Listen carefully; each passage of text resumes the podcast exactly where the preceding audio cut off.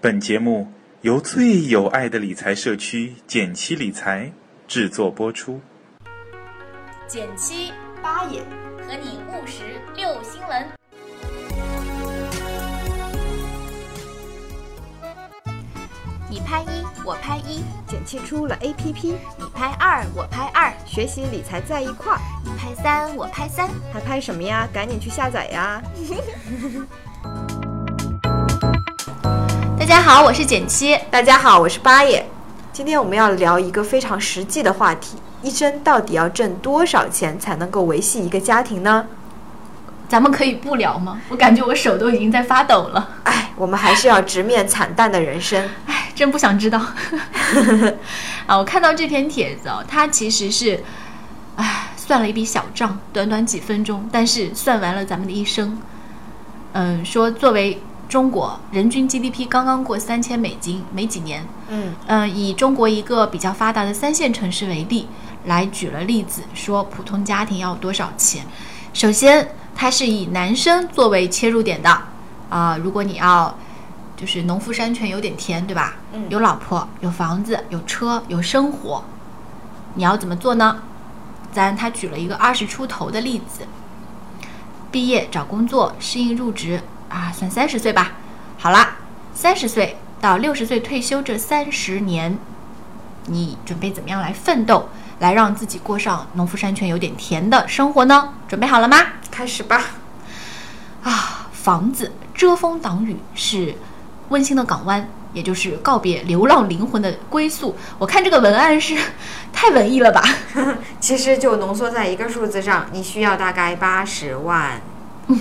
需要这么就是这么文艺，直接跳到数字就觉得好惨淡 呀。好，房子其实，在三线城市八十万，呃，因为包括装修嘛，嗯嗯这个数字如果放在小康水上平海，如果放在上海，两咱们就不两说三百了万，三百万吧，差不多。哎，咱们就不说而且还是了。住在啊、外环以外。好，我们结束这个忧伤的话题，继续下一个忧伤话的话题，买辆车。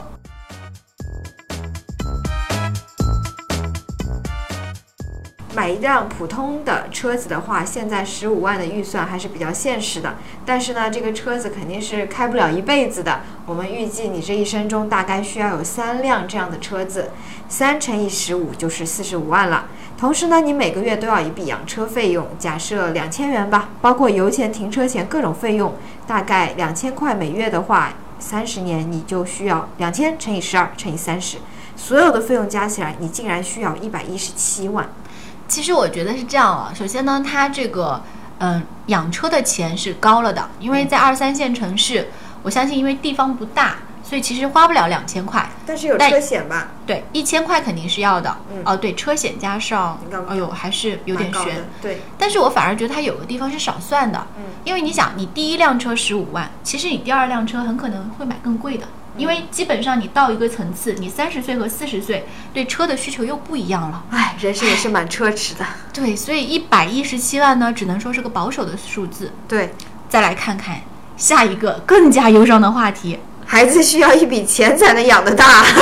先他先先问的是说你敢要几个孩子？对唉，说先别想那么多。虽然我们这代人啊，很基本上都是独生子女，是的那能生两个，但你敢生吗？ 对，据他的保守估算，一个孩子从出生到大学毕业，大概需要五十万的资金。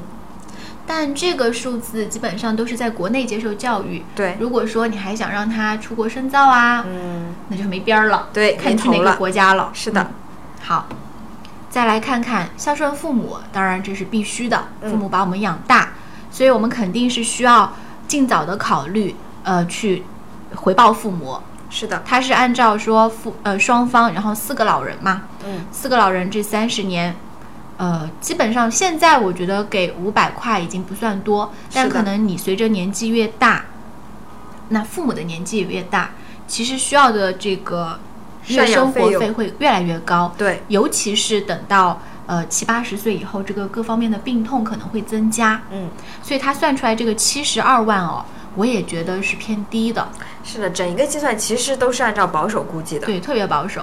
好了，终于，终于，终于来到娱乐这一环节了。是的，终于可以喘口气享受一下了。但是享受的同时呢，你也是要代价的。他每年花一万块钱进行娱乐，包括一些旅游啊，或者一些其他方面的娱乐消费吧。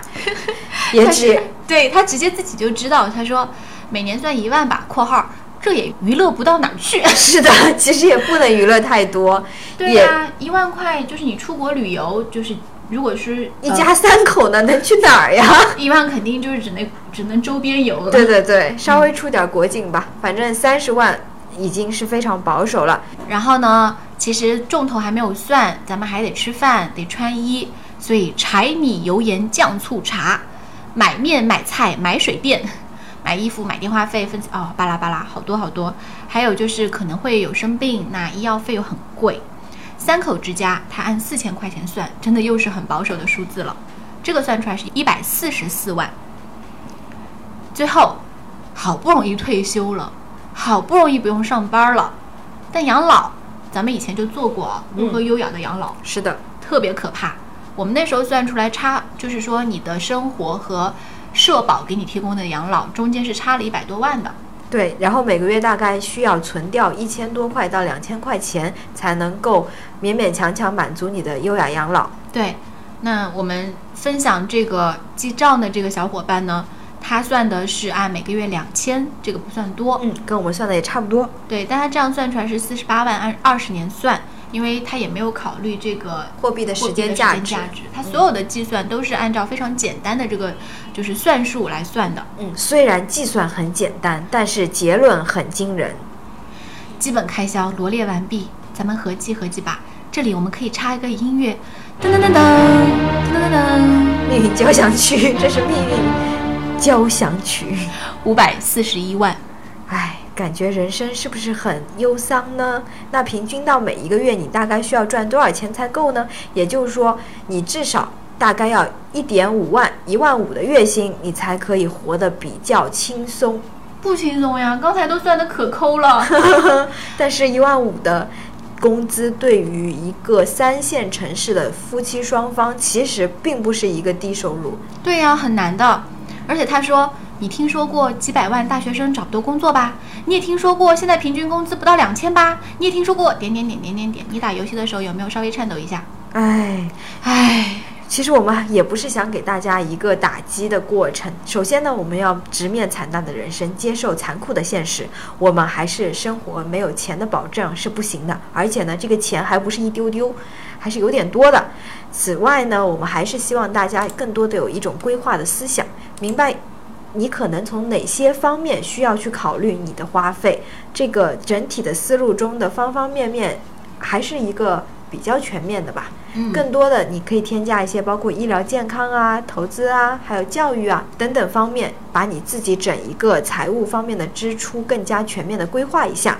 这个作者非常的有居安思危的这个概念哦。是的，现在可能看上去好像大家收支也平衡，小有结余，但是你会发现，人生越到后面，开支越大，是的，嗯，但是收入又是呈到三十五岁，可能到四十岁就是顶峰，再嗯往后又是一个下降的趋势，所以这就是人生的一个收入和支出的现金流完全不配比的一个现状。对，我们要给大家更多残酷的事实，并不是想打击大家，只是希望大家能过得更好。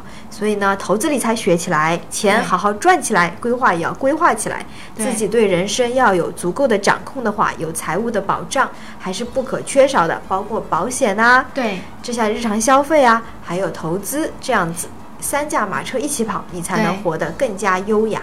就是开源节流，然后投资，是的，然后投呃，包括说还有就是去布置好自己的财务安全保嗯障，好吧？这个话题我们聊到这儿，大家再继续手颤抖一会儿，拜拜。拜拜。